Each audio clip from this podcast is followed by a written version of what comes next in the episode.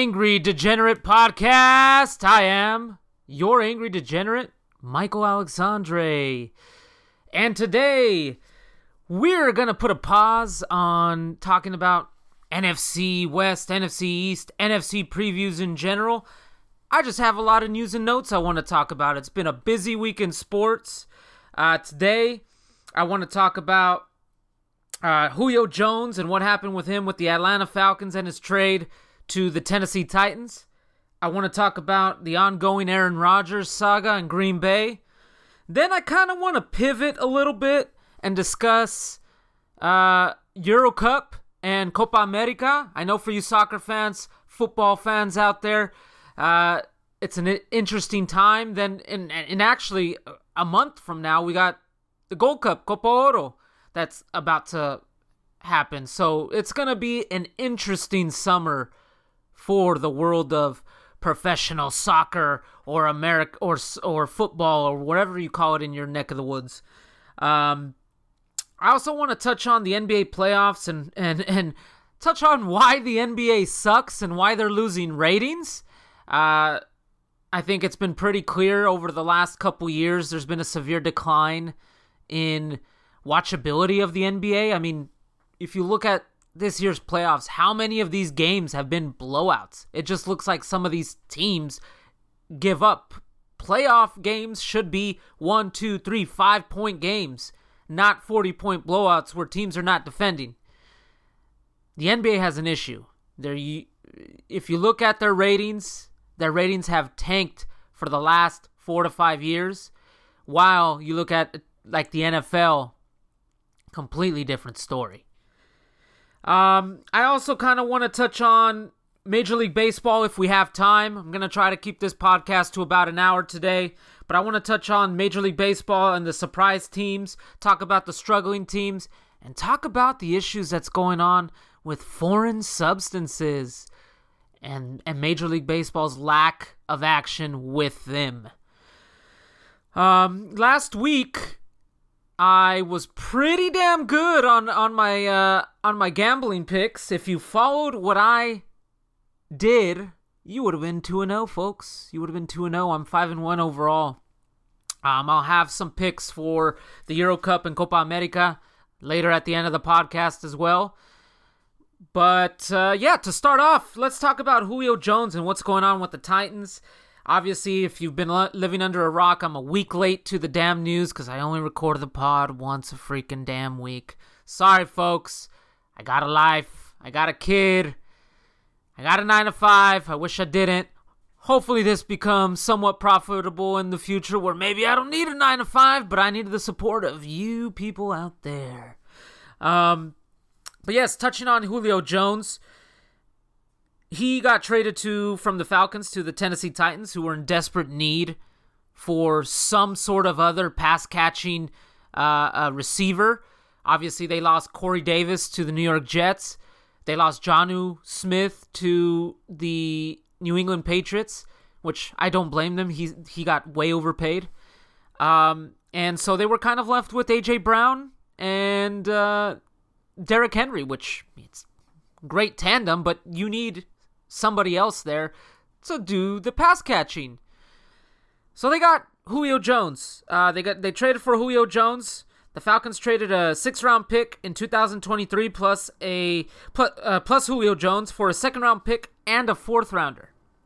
Now, if you look at that initially, you're like, man, that was a cheap deal. Why didn't some of these teams that are considered Super Bowl contenders jump at the bit and get Julio Jones? I mean, you look at Julio Jones' track record, people kind of talk about him as if like he's always injured. Last year was really the only year that he missed a significant amount of time. I believe he missed about half the season last year, but he still put up numbers. He still put up over 800 receiving yards in those games. I think if Julio Jones plays 12 games, 13 games, maybe 14 games, maybe he misses, you know, just 4 games and he puts up 1,200 yards, 1,300 yards, and seven, eight touchdowns, six touchdowns, whatever. That's going to be a successful trade for for the Tennessee Titans. You look at a, a Tennessee Titans team that before this season began, I was thinking that they were a clear second place. I was thinking Indianapolis all the way. Indianapolis, you know, they got Carson Wentz. They improved their QB situation, and and and, and I'm still kind of leaning that way a little bit because I think the Indianapolis Colts are a more complete team. Um, but they got away with highway robbery on this Julio Jones trade. Because if you look at Julio, I got, I understand Julio Jones is 32 years old, but if you can get a caliber of player like Julio Jones for a second round pick, and you're the Tennessee Titans who need a receiver, and you're the Tennessee Titans who probably think that they have a chance to make the Super Bowl this year on the in the AFC. I know the I know the AFC is super tough this year, but is there any better offense out there now? I mean, it, you look at it. You got Tannehill, you got Derrick Henry, and you now have AJ Brown, and you have Julio Jones. Now somebody will say, "Well, last year AJ Brown played injured. He has a little bit of an injury history, not in terms of games missed, but just in terms of he's always has, you know, some injuries here and there that limit his practice time." Julio Jones is not a big practice guy either and you know he's going to have to vibe and gel with Ryan Tannehill. So that could be a negative on on you know Julio's practice ability. Um, he obviously had a rapport with Matt Ryan in in in Atlanta. Um, that was clear. In fact, I think you might be able to say that Julio Jones is probably the best player that has ever come out of the Atlanta Falcons. Um, I mean, look at their teams. They have they had Brett Favre for half a year. They had Deion Sanders for a cup of coffee. Um, they had Jamal Anderson for you know few years. He had the Dirty Bird. They just haven't been a franchise that's been littered with awesome talent. I mean, they've never won a Super Bowl. That's a testament to that. Um, but yeah, you, you couple Ryan, Tannehill, Henry, Julio Jones, and AJ Brown on paper. That's epic talent on offense. Now, some people will say, well, you know, this Derrick Henry train is not going to last forever. And you look at some of his stats, the last two years, he's carried the ball almost seven, I think over 700 plus times. That's an insane amount for a running back. And, uh, you also, I already touched on it. AJ Brown, he has kind of that injury history. I know he he played very injured last year, but he played through it. Julio Jones has been also a guy that has always played through injuries. Last year was a kind of like the first year that he finally kind of sat out nine games due to injury, but he still put up numbers, folks. And you can technically say Tennessee also improved on defense. I know that their head coach Mike Vrabel is a defensive guy, but their negative on on their team has since Vrabel has got there has always been their defense. Their offense has always been pretty damn good and which was led by Arthur Smith, who conveniently enough is now the head coach with the Atlanta Falcons. Funny how things work that way. Um, on defense, the Titans added Bud Dupree. I know he's coming off of an ACL, but you if you add a player like Bud Dupree to your defense, there's no way in hell that you're not better. And and Bud Dupree is going to be back by week one. Um, if you look at their their their division outside of Indianapolis and outside of the Titans, they got cake. It's the Jacksonville Jaguars who you know, I think they can thank the heavens that the Houston Texans is are in their division because I'm projecting the Houston Texans to maybe win two games this season, two and two and fifteen. They had by far the worst offseason in the league, I think. Um, now Jacksonville, new thing going on there. Urban Meyer coming in. They got Tim Tebow. They got Travis Etienne that came in there, and now they're converting him to a wide receiver. They got a lot of different things. They got Trevor Lawrence that they drafted out of Clemson. There's some excitement. There's something to be excited about in, in the Jacksonville Jaguars. I mean, they might only win four or five games, but I think they've laid the groundwork there for the future. Um, but at the end of the day, we really don't know anything. To be honest, Urban Meyer has never coached in the NFL ever. So we don't know how, when he actually coaches in the NFL how he's going to do. And the NFL is a jam packed pressure cooker. This guy has left his previous two teams due to some sort of uh, uh, medical ailment. So we'll see how that happens. What happens with, with Jacksonville? I mean, if we, if if we've seen anything from him in college, we know his track record is great. We just don't know how that's going to transfer over to the NFL. But suffice to say, the Titans and the Colts are going to pick apart that division. Uh, I ex- fully expect both of them to sweep those two teams. And then the battles between both of them are going to be very interesting. I mean, lest we forget, the Titans were in the AFC title game just a few years ago, um, led by that high powered offense. And the Indianapolis Colts, their defense arguably was the best in the NFL last year. One of their pain points last year, obviously, was wide receiver, quarterback. They had an old Philip Rivers they traded for Carson Wentz this offseason. I don't expect Carson Wentz to be the Carson Wentz of last year simply because the head coach in Indianapolis, Frank Reich, pretty much got the best out of Carson Wentz in Philly. In fact, that was the only time Carson Wentz was good was with under Frank Reich. So if if uh, Carson Wentz can be just 10% better than what you know Philip Rivers was last year, uh, this division is going to be very interesting. I, I think I still have Indianapolis winning the division, but I definitely see the Titans as a playoff team. When as before, I kind of was on the fence about them, uh, simply because the AFC is a very tough conference. Now moving on to the Aaron Rodgers saga. I don't know if you guys have been living under a rock but Aaron Rodgers has been out there in Hawaii and Maui, partying it up with Miles Teller, the actor. In fact, Miles Teller got his ass beat apparently in in in a uh, in a in a restaurant in Maui because I guess he got married there a few years ago, and the guy found him in the bathroom and sucker punched him uh, because he owed him sixty thousand dollars. Come on, guy. If you're a celebrity and you make millions of dollars in acting, and you're trying to stiff some dude for $60,000? Now, I don't know if this is true, but if it happened, he deserves to get punched. Um, but the Aaron Rodgers saga is very interesting. He missed minicamp, which is fine. I, I don't think guys like Aaron Rodgers need to be at minicamp. Um, I think it's it's if you're an Aaron Rodgers, you know you're you know who your receivers are. You're very well experienced. Um, you don't need that extra practice time, to be honest. You know, give Jordan Love those reps. Give Jordan Love those reps. You don't need to be there.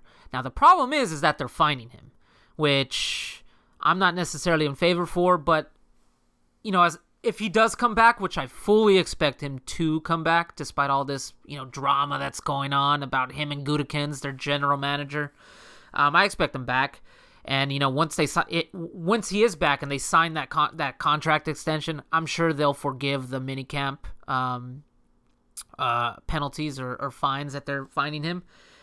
Um, but I do think this will be his last year. I think he'll. I think he knows that this team has one last run in them.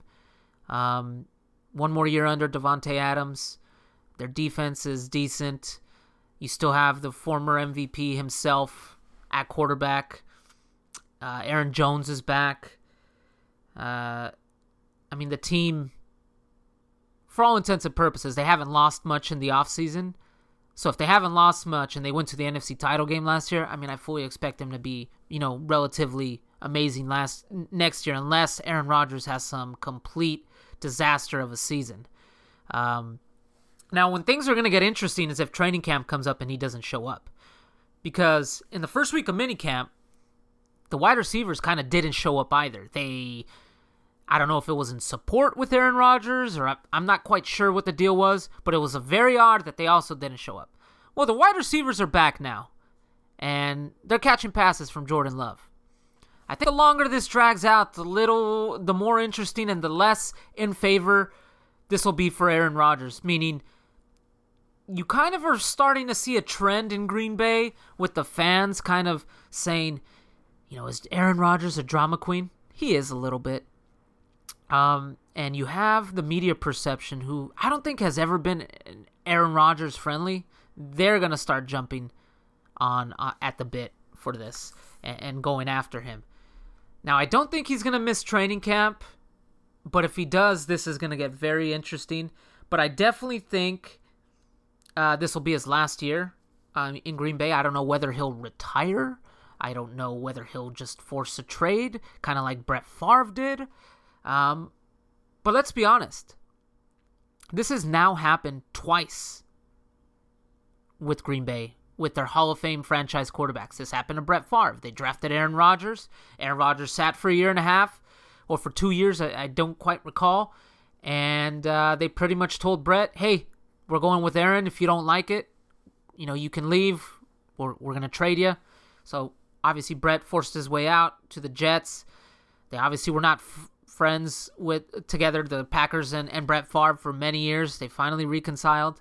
Um, but now it's happening again with Aaron Rodgers. And, and obviously, the reason that it's happening with Aaron Rodgers is it seems like they didn't consult with him that they drafted Jordan Love. And and I get it.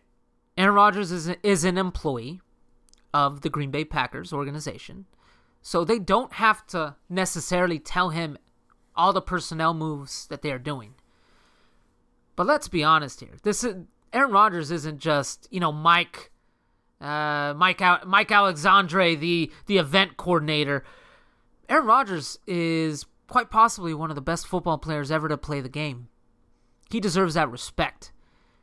Aaron Rodgers not on the Green Bay Packers roster. The Green Bay Packers are the Chicago Bears, are the Detroit Lions, are the Minnesota Vikings. They're a five, six, seven win team. Maybe. We don't know what Jordan Love is. We don't know. And the fact that he didn't even dress for many of the games, or not all the games last year, was testament to me as to what the coaching staff thought of Jordan Love. Um, so that scenario out there is very interesting. It's very interesting that Green Bay has let this happen twice, back to back with their franchise quarterbacks. And and let's be honest, what a track record Green Bay has had in finding quarterbacks.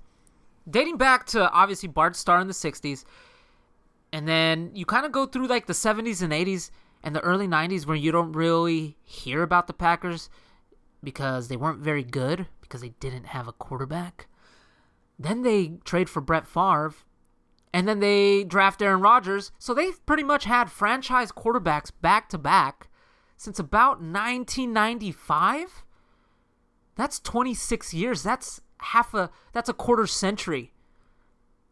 I mean, think of the 49ers. They went Joe Montana, Steve Young. Think of the Colts. They went Peyton Manning to um uh, Andrew Luck. That's an amazing track record of finding quarterbacks. Now, this entire thing that's happening with Aaron Rodgers, I gotta think it's because they don't have an owner. For those of you that don't know, the Green Bay Packers are the only team in the NFL that doesn't have like a figurehead owner like a Jerry Jones or uh, uh, uh, Robert Kraft. They have shareholders. So I guess their pseudo owner is kind of their team president, which is uh, Mark Murphy, I believe is his name. So they don't have a guy that can kind of just be like, hey, Aaron, hey, Gutekunst, hey, um, LaFleur, the head coach, let's all meet together and let's discuss this. Let's hash this out. They don't have a guy that kind of does that, or at least a guy that Aaron respects, because it doesn't sound like Aaron respects Gutekunst. Doesn't sound like Aaron respects the team president. I think uh, if the team president was a team president before Ted Thompson, RIP, by the way, he I believe died last year of cancer. Um, Aaron had a lot of respect for him. Obviously, Ted Thompson drafted him, I believe. So I think the scenario would have been a little bit different. But for some reason or another, Aaron Rodgers does not like Gutekunst, as at least from what we're seeing in the media and what's being reported. And I can respect that. As Aaron Rodgers, you're the franchise quarterback. You're coming off an MVP season. You know, give me a con- give me a contract extension. Give me something. You didn't draft another wide. You didn't draft a wide receiver in the first round again. Uh, you didn't really supplement me with more offensive weapons. You kind of just stayed stationary. We have the same offensive weapons that we did last year. And, you know, you expect me to go out there and beat the Tampa Bay Buccaneers again. Well, not again. They didn't do it. And that's the issue. Um, it will be very interesting to see if he will attend training camp. If he doesn't, uh, I don't know what to tell you. I think things in Packerland are gonna go uh, are gonna go left. Um, to me, it doesn't seem like Jordan Love is the guy there, and uh, you know it'll give an opportunity for those teams in the NFC North to to win the division. Either the Bears, who have their own issues at quarterback, by the way, and uh, the Vikings, who I think are going to be a surprise team in the in the NFL this year. Moving on to a completely separate topic, completely separate from football, we're going to be talking about the UEFA Euro 2020 Euro Cup. And this is a tournament that happens every four years. It's the, the elite of the elite of Europe. They have this World Cup style tournament every four years. It was it's called Euro 2020 because obviously it was supposed to happen last year and COVID shut it down.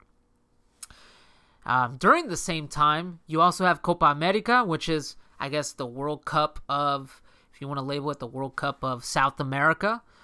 Um, so they'll be playing simultaneously two big soccer tournaments um, at the same time. I mean, that sounds amazing to me. And then following both of those tournaments, you also have the Gold Cup, which is kind of um, the tournament here in in uh, that encompasses Central America, the United States, Canada, and Mexico, and those countries. So we got some exciting soccer. This is the best of the best. This is you watch all your Champions League teams, you watch all Real Madrid, Manchester United, all these teams. Those guys play for their countries. And those countries, a lot of them, are going to be represented here in the Euro Cup, Copa America, and Copa Oro. But for this podcast, I kind of want to touch on the Euro Cup and I want to touch on Copa America. Um, a little bit about the Euro Cup. Top two teams qualify in each group. Um, four top three places advance. The reigning, defending, undisputed Euro Cup champs of 2016 is Portugal, and they are in Group F, which is also called, because uh, you know UEFA and FIFA they always like to have something called the Group of Death. I don't know if it's by design, but Portugal is in the Group of Death, along with Germany, France, and poor old Hungary. Now, as the reigning, defending, undisputed champs, you would think, oh, Portugal, they might have a distinct advantage here. I think they have absolutely zero advantage. If you look at how the group is being played out there, Portugal gets rewarded by being the champs by playing Hungary at Hungary, Germany in Germany, and France in France in the group stages. Portugal does not get a home game unlike those teams.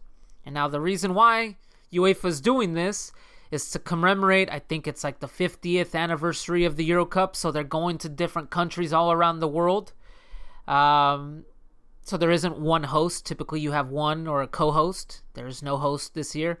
And, uh, I mean, unfortunately for Portugal, because they their country is trying to limit the amount of visitors in their country due to COVID 19, they did not agree to take part in being a home game for the Euro Cup, which puts Portugal at a distinct advantage in the group. Now, talent wise, I definitely think Portugal stacks up with Germany. I definitely think they obviously stack up with Hungary. In fact, one of the most exciting games I've seen in the last five years has been the Portugal Hungary matchup that happened in the last Euro Cup in the group stage between Portugal and Hungary, the 3 to 3 matchup between both teams. And in that situation, Portugal finished in third in that group. They did not even win a game in their group stage, and they were one of the top four or top three teams that made it out of the group stage, and they went on and they won the Euro Cup. So even if you finish in third, folks, you have a chance. Portugal proved it in the last Euro Cup. They were the first team ever to do that. Now, if you look fast forward to this year's team. I think the team's a lot better than last year. I think they're solid offensively, much better than the last time. They still have Rui Patricio at goalkeeper. Now, where you, I still think their defense is probably a little bit better because you have a more seasoned Ruben Dias, and then you still have Pepe in there, um, who's 38 years old, and I don't know if he's been drinking the Porto water or the Porto wine, but he's been playing excellent. I don't know if you guys have been watching some of these Champions League Porto games. He's a freaking mauler in in in, in at center back. Um, but you know, obviously Pepe's 38, can't keep up with all these young guys anymore. Uh, Portugal only called up three center backs for the entire tournament. So if one person goes down, there's a bit of an issue there. And uh, I think one of the issues with Portugal is is their stature. I mean, uh, a lot of the Portuguese players are not tall, so when you face teams like a Germany, they always tend to struggle. Um, they also tend to struggle on teams that sit back, which I fully expect Hungary to do. And uh, obviously, France is in their group. France is the team Portugal beat in the Euro Cup final in extra time uh, in 2016. So I'm sure they will be looking for revenge. Um, I'm uh, I know I'm just specifically talking about Group F because that's the group that I you know obviously know a lot about. I am Portuguese, so I've kind of been studying that group nonstop, trying to look at the different permutations to see how Portugal can advance, and you know, uh, uh, I think uh, I think Portugal in, indeed has gotten lucky that Germany this time around and I don't know if you guys watched them in the 2000, uh, I believe it was 18 World Cup, but they struggled. They didn't make it out of the group. Um, the, uh, South Korea eliminated them. It seems like it's a team that's going through kind. Of, I, I think if you're Germany, you're never fully rebuilding because the team is just stacked all the time. But I think they're going through a transitional phase for sure because their head coach uh, Joachim Low is also leaving at the end of the tournament. And if there's anything that I have known is that if your head coach announces that he's leaving at the end of the tournament, typically speaking, that team does not go very far in the tournament. Now, Germany's a different case. Germany's still Germany. They're incorporating some newer players into their lineup, um, while still, you know, they have some of the holdovers like Mueller. Uh, try to say it as German as possible. um, but uh, Yes, it's a German team that's trying to regain its form, dropped out of the group stage of the last World Cup. You have France in there, who's the reigning defending World Cup champs, who quite possibly have the most talented team in the Euro Cup. Um, so I'll be outright here. I'm picking France to win the, the division. The, the, I'm picking to win the group. Um, and then it'll be a dogfight between Germany and Portugal to get that second and third place spot. And then unless Hungary surprises the heck out of people. Um, I finished them. I have them finishing a distant fourth. But regardless of the point, whoever finishes top three, I have all those three teams coming out of the group and and and moving on into the knockout stages. Um, touching on a few other teams. Every year, there's the bets out there about you know who are the dark horses, who are the people that we can put money on that you know might have uh, a chance to win or at least a chance to make it further far in the tournament. A lot of people are really hyping up Turkey, which by the way I just finished watching them against Italy. They just lost 3 nothing to Italy. Italy looked very impressive. It quite possibly could have been 4 nothing because they got robbed of a penalty at the end of the first half. Um I don't think they're a dark horse. I mean, we'll see what happens in the next two games in their in their group, but from what I saw, they didn't look ready for prime time. Um, you know, Turkey doesn't qualify for many tournaments, but often when they do, they actually do do well in them. Um, and they are the uh, youngest team in the, in the tournament, so maybe this was just you know opening game jitters. So we shall see. But from what I saw here, they did not look impressive, and Italy, which I thought was not going to be an impressive team, looked very impressive. Um, another team that people are hyping up right now is Poland. Obviously, they're hyping them up because of Lewandowski. um, leading goal scorer for Bayern Munich in the Bundesliga. Um, the guy just puts away goals year after year after year. Um, but it seems like he never replicates that form with uh, Poland, which often was an argument that people would have for Cristiano Ronaldo with Portugal. I think we can put that one to bed now. And that's obviously a conversation that people have with Messi with Argentina. Sometimes these players who are surrounded by great talent at their club teams are not surrounded by as good of talent in their country teams, so they tend to struggle. Um, so Poland is one of those teams that people are hyping up as one of those teams that could be a surprise in the tournament.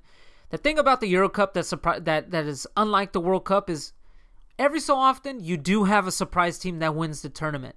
You look at 92 where Denmark won the tournament.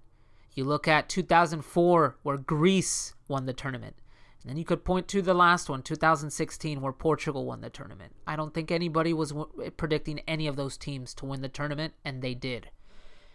So who knows with these dark horse candidates? Ukraine is another one. Ukraine, which is managed by Andriy Shevchenko from you know old Chelsea fame, and you know he used to be a former Player of the Year award winner. AC Milan. Um, uh, they're they're uh, uh, listed as a dark horse candidate. And then you have the Czech Republic uh, as well, another team that is listed as a dark horse. I'll be honest, I haven't really watched a lot of Czech Republic football, but it's a it's a country that's always in major tournaments. They always tend to be there. They don't tend to impress, but for some reason or another, people are listing them as a dark horse candidate this year. Um, going back to uh, Group F because that is the group that I know most about. Um, Portugal's better path to victory to make it past the tournament is to either finish first or third, and I already told you that I think France is going to finish in first. So it's going to sound shitty, but I kind of would rather them finish in third than second because England has a very easy group. Uh, in fact, I think England's group, if I'm looking at it here, uh, England's group is made up of Croatia, Scotland, and the Czech Republic. That's a relatively easy group, I'd say. I mean, I know I just got done saying that Czech Republic is a dark horse candidate. Not from my words, just from publications out there. Croatia was a World Cup finalist. I mean, Scotland's probably going to finish in fourth. Um, but for all intents and purposes, I think England will finish in first. And if they finish in first, that means they get the knockout game at Wembley Stadium in their home in London against whoever finishes second in Group F. England has one of the most talented teams, youngest teams out there in in in uh, Europe right now. And while Portugal does have a history of beating England, I think we beat them their last four times in tournaments. Um, that's a very risky proposition that early in the tournament to face a team like that. I'd much rather Portugal finish in first or third, where they'll face much easier opponents uh, there. I think if they finish in third, they'll play the Netherlands, which it's a team that Portugal historically has done very well against. Now, I don't want to turn this into a Portugal podcast here, but looking at the betting odds, because that's what I like to do, that has you know betting just makes things more interesting. Uh, to win the tournament outright, you got France at plus 480, and this is DraftKings odds. Man, I might just sprinkle some money on that because France by far has the most talented team in the tournament.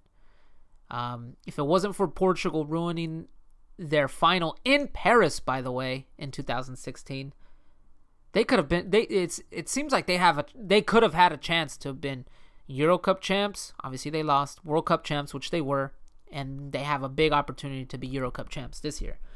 Following is England at plus 540. Like I said, England's a very talented team. Um, I think sometimes they might be a little bit overrated because the media, media loves England.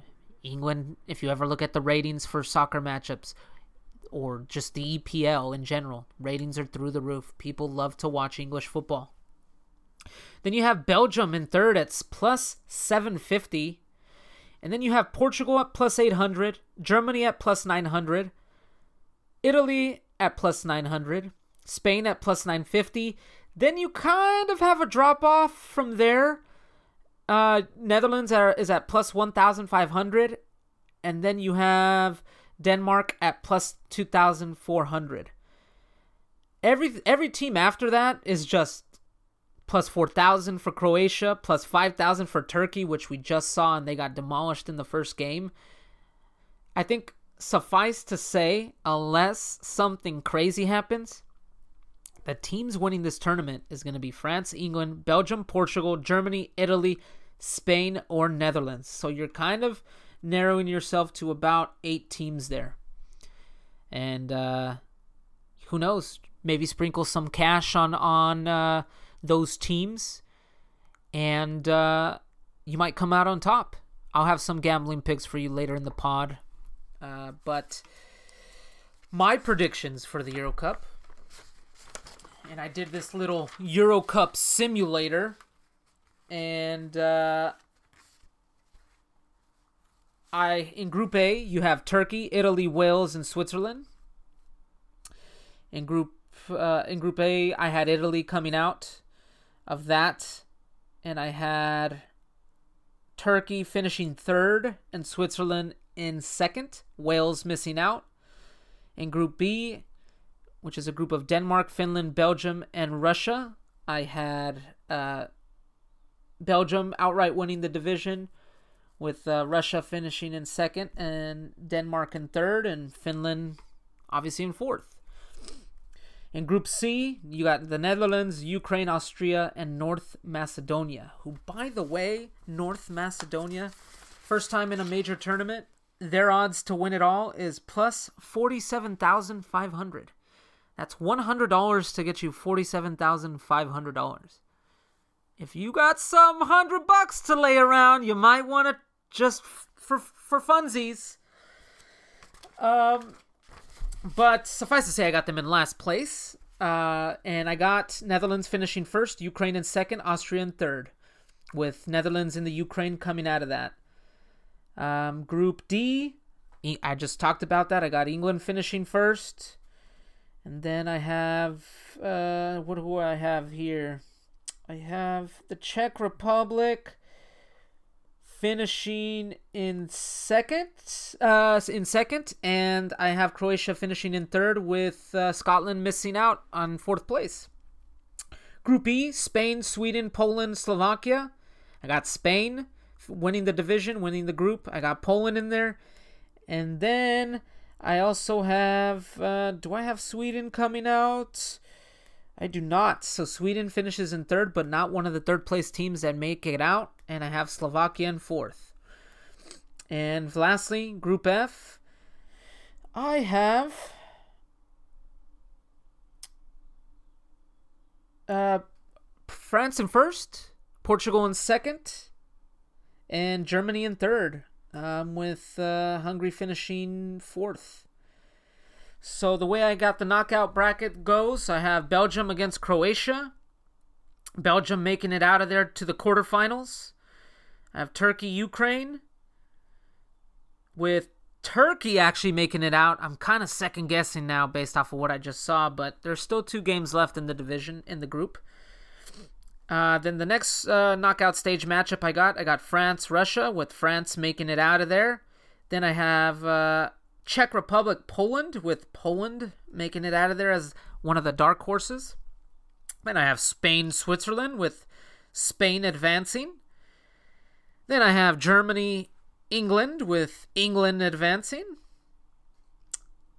Then I ha- actually I have Portugal finishing third in this group. My apologies. Um, then I have uh, Netherlands, Portugal, with Portugal uh, beating the Netherlands and moving on. Uh, then I have Italy and Denmark, with Italy uh, actually losing to Denmark. And now I regret that too because Italy looks very good. And that's the thing about international soccer. You just don't know. There's some surprises. Italy hasn't been impressive for the past two to three tournaments. Um, so that's what I was banking on. But that first game, they looked really damn good. Moving on to the knockout phases here. I have Belgium beating Turkey in the quarterfinals. I have France beating Poland in the quarterfinals. I have England beating Spain in the quarterfinals. And I have Portugal beating Denmark in the quarterfinals.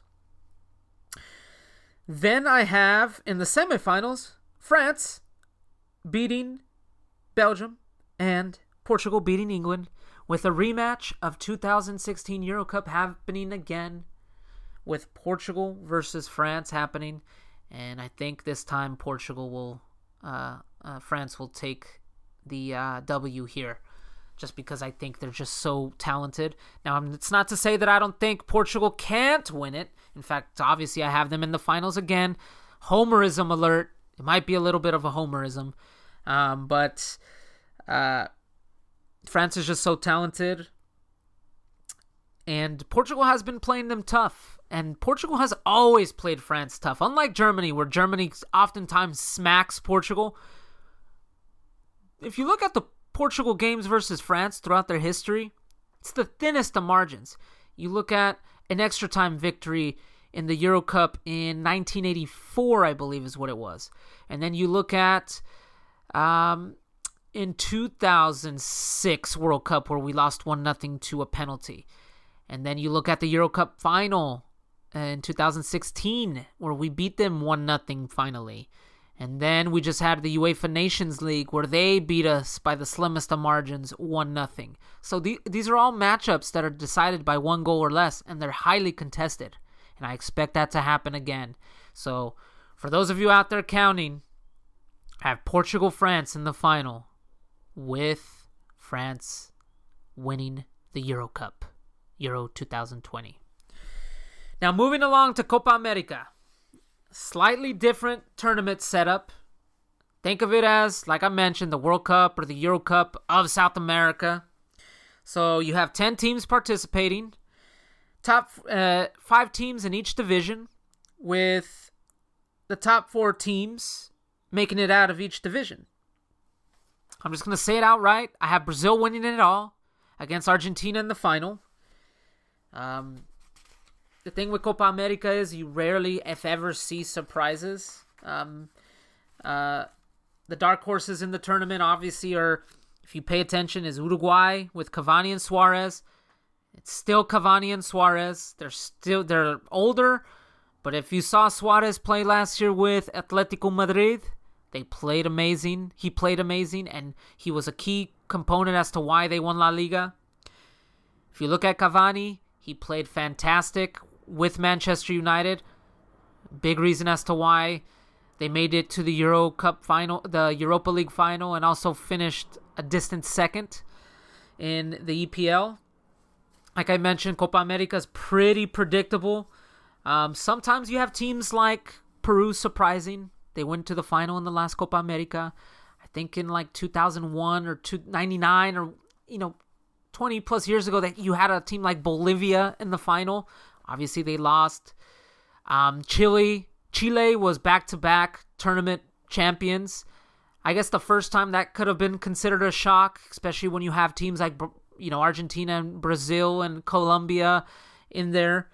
Um, but for the most part, the teams that have dominated the last 25 years in Copa America have been Brazil, Chile, and Chile's only won twice, and Uruguay. Uruguay really treats this tournament very serious. They, in fact, I think they've won the tournament the most amount of times. Uruguay has. Um, Uruguay also has also won the first two World Cups. Trivia fact. Um, Colombia won once in 2001, which they beat Mexico in the finals, and Mexico often is in this tournament as an invited guest. Not this time around.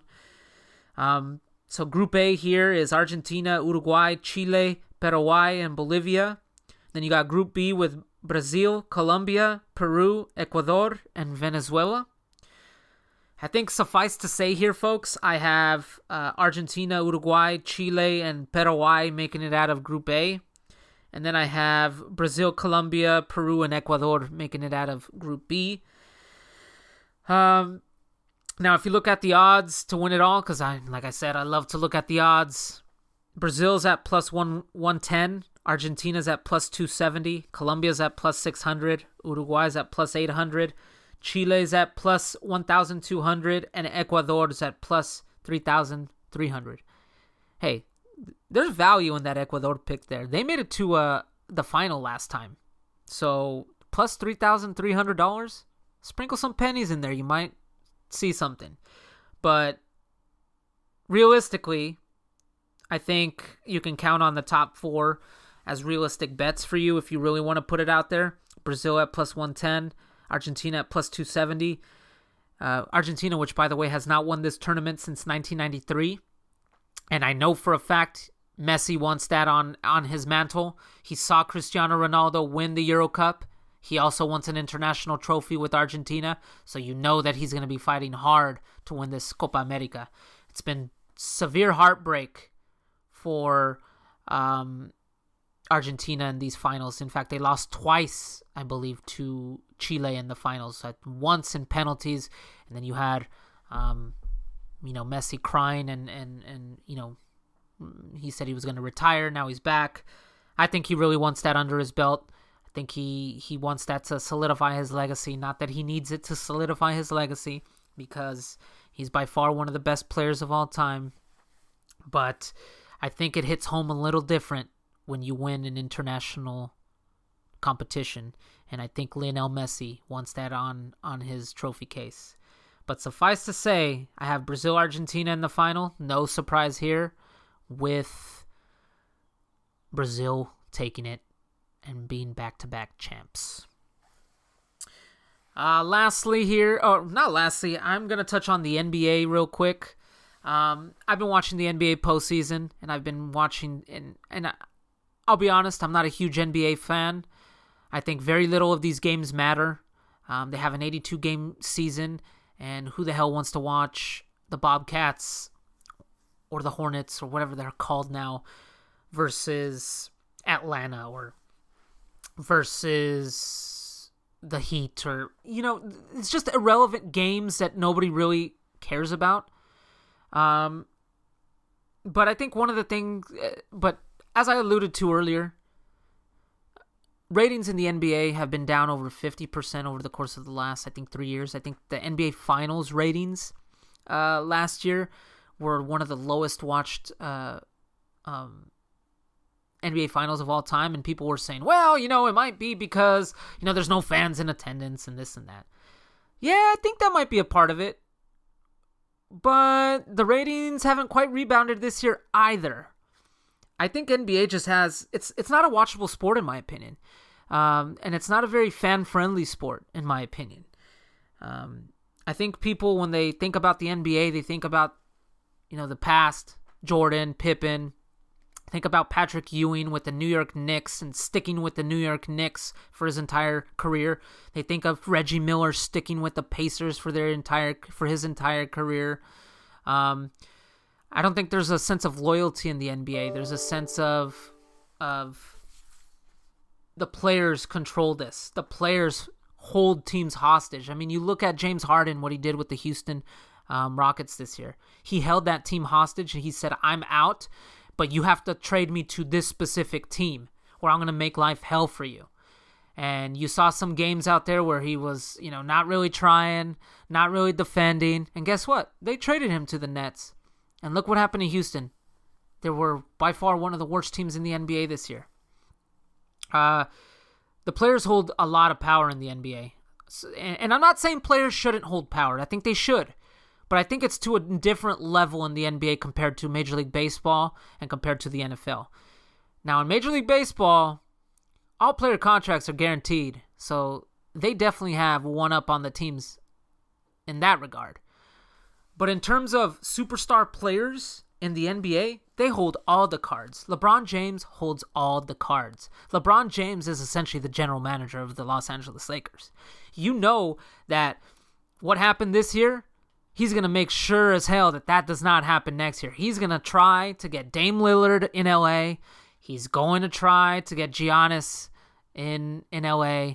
That might not be possible, but I think Dame might be possible. Um, he's gonna try to revamp that that Lakers team because it wasn't a good look for LeBron this year in the playoffs. I don't think uh, you know him walking off with five minutes left in, in in the game, and then the performance he kind of put up in the last game as well, where it just kind of seemed like the Lakers team in the last two games quit. I get it. Anthony Davis was hurt, and he's always hurt, by the way, so you have to plan for that. Um, but I think players in the NBA just aren't likable like players in the NFL or like players in, in, in Major League Baseball.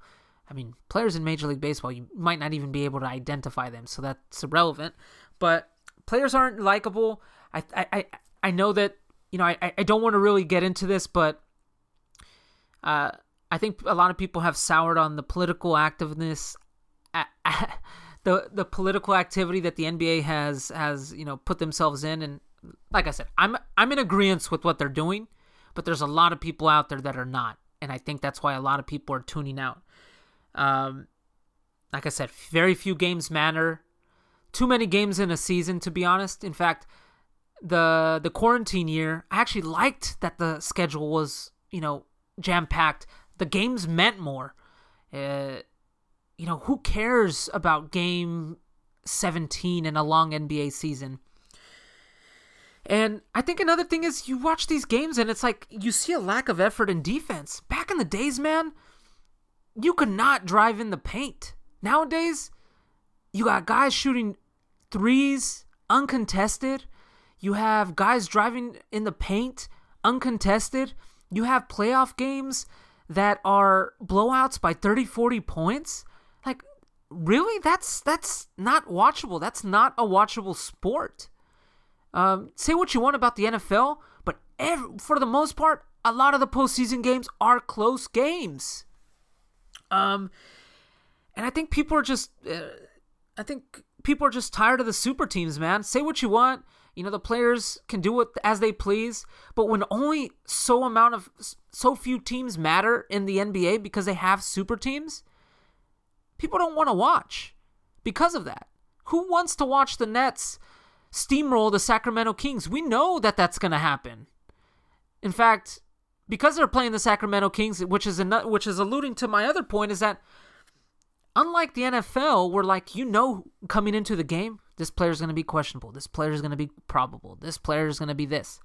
In the NFL, in the NBA, you'll buy a ticket, a two hundred plus dollar ticket to go see Steph Curry, Klay Thompson, or I don't know, you'll go see uh, LeBron James and Anthony Davis, and they're advertising them for the game. You show up to the game, and they don't play because of load management, and they don't really announce it until like just before tip off. That, I mean, from from a consumer standpoint, that would make me sour on the NBA. I just spent my hard-earned money, and I can't even watch the superstars on these super teams because of load management and they don't announce it far in advance. It's kind of like, hey, I'm announcing it right before tip off. It's not watchable. That's not consumer friendly. And I think people are seeing that, and that's why you're seeing a drop in ratings. And uh, that's all about what I'm going to say about that, about the NBA. Uh, and, and, and, and I think I think there's just a lack of loyalty to teams. Like I mentioned, there's no the era of players sticking around with one franchise is over. You're not going to have that Kobe that's going to stick with the Los Angeles Lakers for his entire career. And say what you want about Kobe Bryant, and I've said a lot in my life about Kobe Bryant. He was not my favorite person. Uh, I, I didn't know him personally, obviously, but just the demeanor he gave off publicly was very negative and some of the legal issues he got into and some of the the stuff with the teammates when he was younger was not my favorite guy. But I will say this I have more respect for Kobe Bryant than a lot of athletes out there. He stuck with one team through thick and thin, and even through those bad teams, Smush Parker days, and then they won the NBA title twice when he got Pau Gasol in there. Um, say what you want about Kobe Bryant, he was a killer. He was a monster, and a lot of these guys don't measure up to him nowadays. A lot of them are pussies. And Kobe wasn't that. And that's something that I will always respect about Kobe Bryant. And I think uh, the last point I wanted to make after I just said that is flopping. There's way too much fucking flopping in the NBA nowadays. You have a guy like LeBron James, built like a fucking tight end, 280 pounds, six foot eight, six foot nine, whatever the fuck he is, and he's flopping around like a little child, like he, like flailing around. Like, come on, guy, come on. It, it it's just not a watchable sport, and I think a lot of people think the same way I do. A lot of people I know think the same way I do a lot of people that I know is like back in my day, and you know what? We get a lot of hate for saying that back in my day trash. But it's true, man. The NBA was much more watchable back then than it is now, and it reflects in the ratings. Moving on, I'm going to touch on Major League Baseball real quick.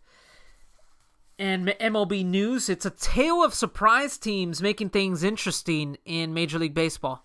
I know I just talked about the NBA and I said, well, nobody watches the NBA anymore.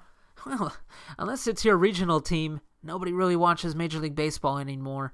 And I'll get to that in another podcast, but Major League Baseball just has an issue with marketing its athletes. We know who the athletes are, the premier athletes are in the NBA and in football. If Mike Trout was walking down the street, or Shohei Ohtani, or Buster Posey, would anybody even really know who they were? I would know who they were because I know professional sports.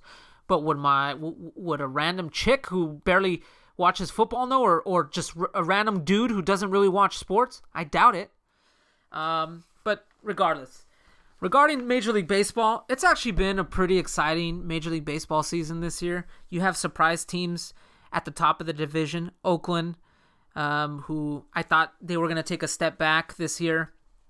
Um, the Mets, who are leading the division despite all the injury problems and some of the off the field issues that they had, and you know Francisco Lindor not really doing anything. He's he's probably one of the worst hitting uh, players in Major League Baseball this year, and he got that record 300 plus million dollar contract.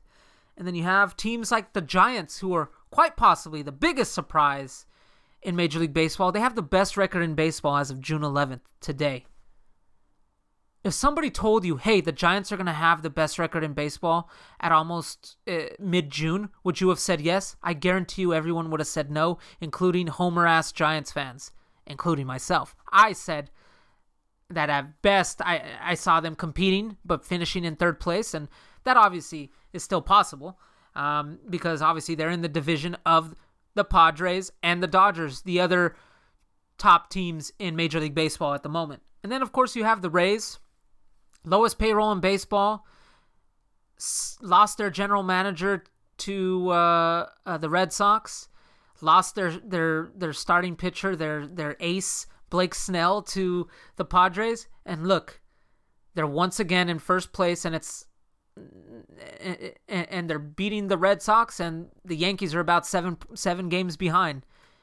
What the Rays have done in that market in Tampa Bay where nobody really gives a fuck about them is amazing. There should be books written. Well, there is books written on it. It's called Moneyball, but I'm talking about there should be movies made on this because the if you're talking about a team that's low low risk or if you think about it in terms of a stock, they're one of those like penny stocks and every year after year after year they continuously become a hundred dollar stock and you make hundreds of thousands of dollars on it the Rays are just an incredible story. But let me talk about the Mets real quick. They're in the NFC. Uh, NFC. They're in the uh, the East, uh, the NL East. Um, I touched on Lindor struggling. They've had injuries. Noah Syndergaard, one of their start, you know, amazing starting pitchers, has been shut down, I believe, for the rest of the year. Yeah, Pete Alonso has been on the DL. He hit 50 home runs before the pandemic year. One of the guys that they got in the Lindor trade. Carlos Carrasco, who was very good with the Cleveland Indians, also hasn't pitched.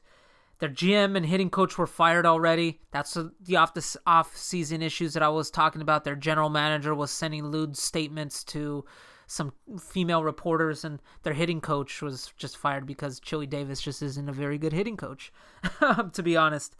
Um, they have a new owner, Steve Cohen. He's the richest owner in Major League Baseball today uh, hedge fund guy.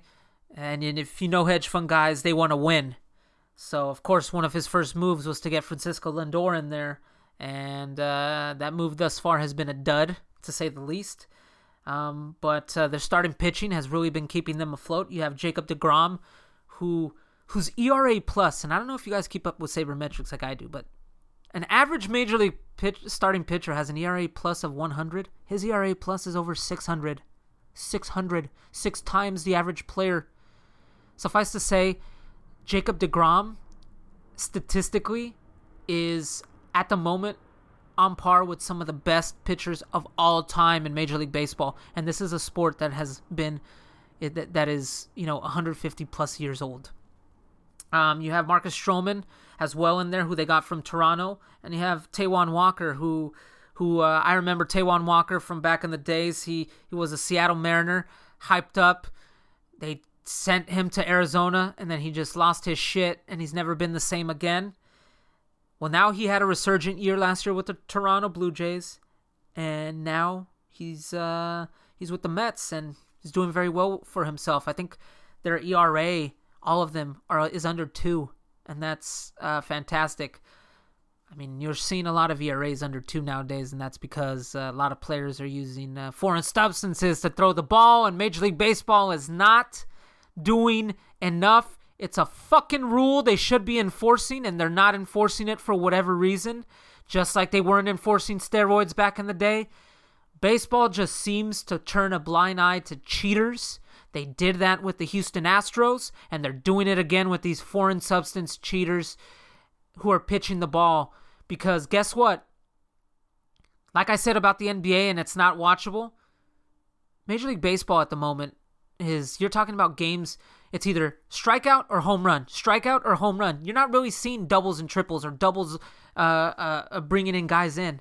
It's guys hitting home runs or it's strikeouts because these pitchers are throwing these foreign substances and or having these foreign substances. And I'm glad Josh Donaldson called out Gerrit Cole of the New York uh, Yankees the other day because somebody needs to do it because their um, their their commissioner Rob Manfred ain't doing shit about it. Moving on, folks. Cubs are in first place. Who would have thunk it? The Cubs. They just got uh, you know Theo Epstein left the team. They obviously have some of the players that are still from that team that won the World Series and I believe what was it 2016 um people thought they were going to be a, a, team that was going to deal at the deadline because they have guys that are coming up on on free agency. They traded for they traded for Yu Darvish or they traded Yu Darvish to San Diego so they got rid of him last offseason. They still have Kris Bryant Javier Baez Anthony Rizzo all are going to be free agents after this season. So people said, well, you know, if anybody's going to trade anything, it's going to be the Mets because they want to get prospects in their system and kind of retool and reload for the future. Well, guess what? They're in first place. So that's going to be an interesting scenario for the general manager there in Chicago. Um, you also have Willson Contreras and Craig Kimbrel as free agents after 2022. So those guys might be dealt. We shall see. I still fully predict that the St. Louis Cardinals are going to win the division.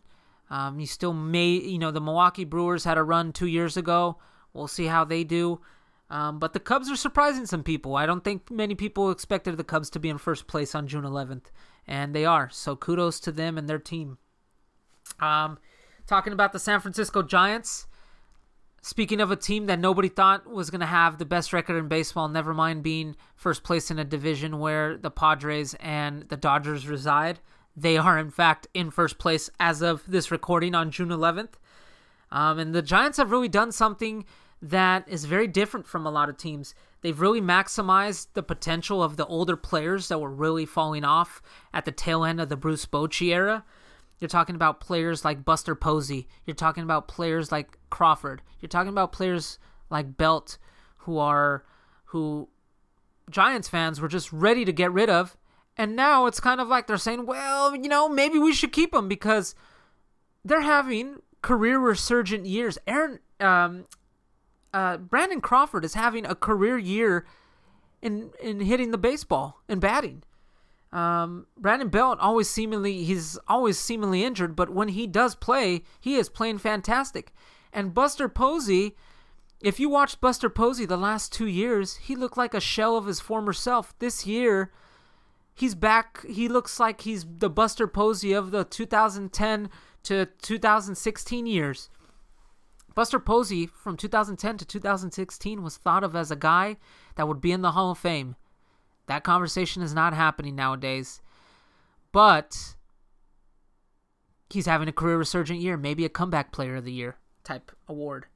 Um, and another thing that the Giants are doing that many teams are not doing, they have left themselves up for payroll flexibility. They do not have any players, or they do not have many players signed past 2021. Um, I think the only player that has a guaranteed contract past 2021 is Tommy La Stella, who signed a three year guaranteed contract this past offseason. Guys like Cueto and Posey, they both have buyout clauses for next year, which I would fully expect the Giants to probably take the buyout clause on Cueto, but I think they might bring back Posey um, at a lower rate. Um, I think he'd be willing to work with him, and and seeing the way Posey's been playing, why the fuck not? He's been playing absolutely out of his mind this year, um, and um, the starting pitching has been great. It's been one of the best in baseball. Um, guys like Alex Wood signed a one-year deal off coming off the Dodgers, injury-prone type guy, uh, doing fantastic. You have guys like Anthony DeSclafani, who had a a shitburger of a mat, of a game where he gave up 10 earned runs against the Dodgers, but outside of that game, uh, he's been absolutely amazing. And then you have a guy named Kevin Gausman, who was one of the best prospects in Major League Baseball when he came up, and he kind of never lived up to his potential. And uh, the Giants and their saber sabermetrical thinking minds brought him in here last year. He had a great year last year in a pandemic shortened season, and this year he's having a Cy Young type season. Now, is he going to win a Cy Young with Jacob DeGrom in in the NL? No, but you know, in terms of bang for your buck, we have him assigned to like a one year, $18 million deal. And that's been amazing value. I don't know. I mean, they don't have anybody signed past next year besides Tommy and La Stella. I'd be shocked if the Giants don't offer him a new contract extension. We shall see. Um, and for those of people out there that are saying, well, you know, it's the Giants, you know, they don't really have anybody impressive on offense. You know, they're going to tail off. They're not going to, they're playing over their heads. And I still have them strategically placed on a third place finish. I I I, I still think they're gonna tail off a little bit. Um, just because I don't think their starting pitching is gonna continue to play the way that they are. Um, but uh, as of today, they have the second most home runs in baseball, six run, sixth in runs scored overall, and they have the fourth biggest run differential in Major League Baseball. And if you believe in the sabermetrics crap, um, the way the Giants are playing, their record actually identifies exactly to what their record should be. Um, so they are actually playing up to what their record should be at the moment, and they are playing up to being the best ba- team in baseball at the moment. Um, I think a, a really, I think a thing that might stop the Giants from, you know, like I say, finishing in second or third is their bullpen. Their bullpen is absolutely horrendous. Uh, they don't have a closer. They don't have a guy that you know you can rely on that you know is going to shut down that ninth inning. Unlike the Dodgers, unlike the Padres, um, and it's it, unless they get some help there, I think they're going to struggle down down during the dog days of summer. We shall see. Um, but Giants fans, the fact that on June 11th the Giants have the best record in baseball is a win for them. Uh, I'm going to quickly touch on the Tampa Bay Rays. They're in first place yet again, and, and probably outside of the NL West, probably one of the toughest divisions in baseball. You're talking about a team, you're talking about the Rays, you're talking about the Yankees, Red Sox, who are having a resurgent year, and you're talking about the to- uh, Toronto Blue Jays, who have an amazing offense with a lot of former player kids on as, as you know you got the Guerrero kid there, you got the Biggio kid there. Um, and and they're playing fantastic baseball there in Toronto as well in this minor league baseball park. I'm sure they're excited to go play back in Toronto in front of their real home fans whenever that happens. But Tampa Bay's in first place in the fucking division and they lost they traded away Blake Snell, they lost Charlie Morton, two key pieces of their, you know, rotation. Um in fact, I think the Tampa Bay Rays would have been World Series champs last year if their fucking general if their fucking general manager didn't send some sort of message down to their uh uh, uh, uh their manager telling them to pull Blake Snell in game 6 of the World Series. I'm freaking convinced they would have won that World Series. But that's a conversation for another day and that might be a little bit of Dodger hate on my side, but who cares? Um, they have the lowest payroll in baseball. They have a terrible stadium and they signed some guy named Rich Hill, who former Dodger. Uh, he's been in baseball. He's 41 years old. He's been in baseball for quite a while. Always been kind of an injury-prone guy, and he was the AL Pitcher of the Month in in in um in uh, in May. So, like the Giants are doing, Tampa Bay is kind of exposing a, a market that's not really that people don't really think about. Older players older players is uh, you can get them for cheap and if they can perform you are winning here i mean look at rich hill he's a cy young award contender this year uh, and you look at what the giants are doing and they both both teams both follow similar philosophies so it makes sense uh, their analytics and their strategy is bar none on par with some with with you know obviously the Oakland A's and Billy Beane and what he started over there, and and it's on par with what the Dodgers have been doing as well. It's on par now with what San Francisco Giants have been doing under uh, uh, Farhan Zaidi. All these guys, all these Harvard graduate dudes, uh, are are are um, are making these mid-market teams uh, uh, compete, and and that's a sight to see because you want to see all teams be competitive, and and I'm glad to see Major League Baseball is is is having that happen.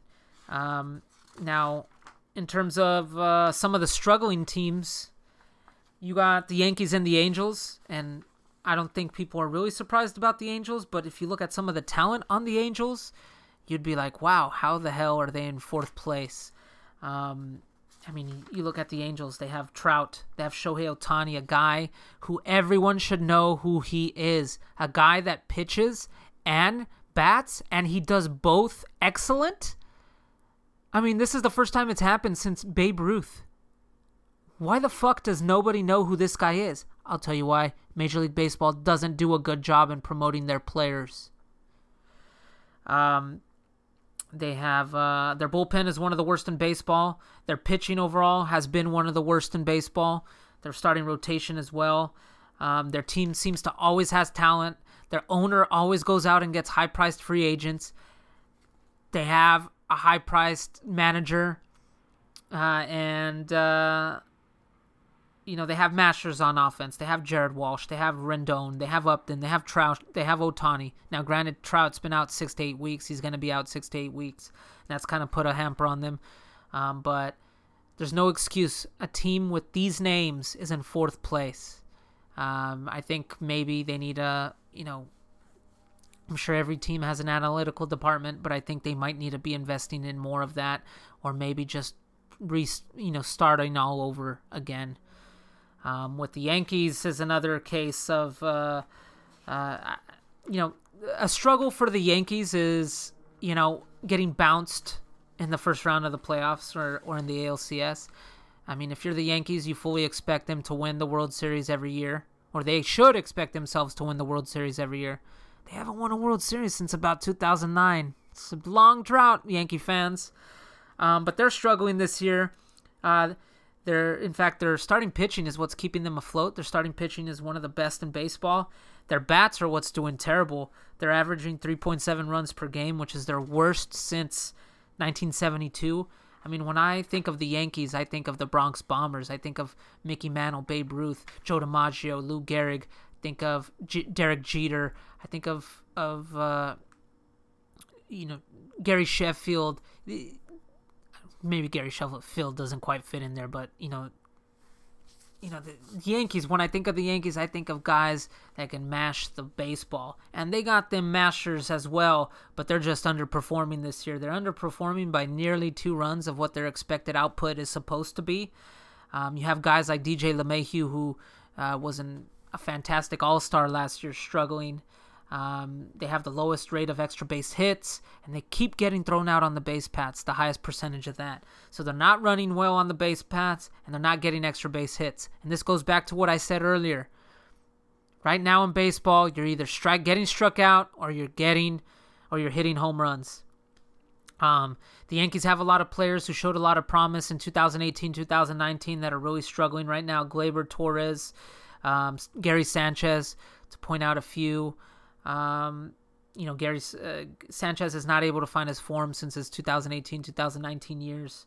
Um, Stanton has been mashing, uh, was mashing, and then he got injured, which has been a uh, thing that has always happened with him.